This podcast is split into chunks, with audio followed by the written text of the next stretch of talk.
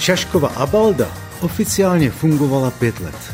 Že nevíte, o čem to mluvíme, tak si poslechněte Jihočeskou vlastivědu.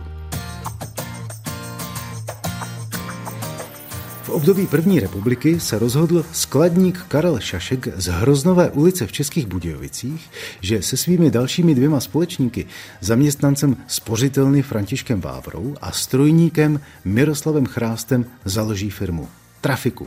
A ne malou, ale větší, než bývalo tehdy zvykem. Nechali si ji v létě 1922 protokolovat u Krajského soudu jako veřejnou obchodní společnost.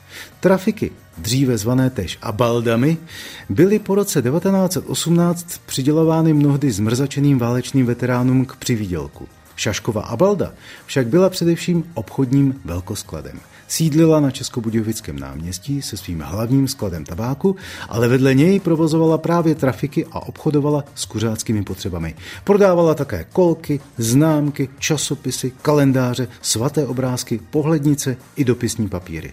Abalda invalidů však dlouhého trvání neměla a nedokázala se udržet ani do začátku světové hospodářské krize.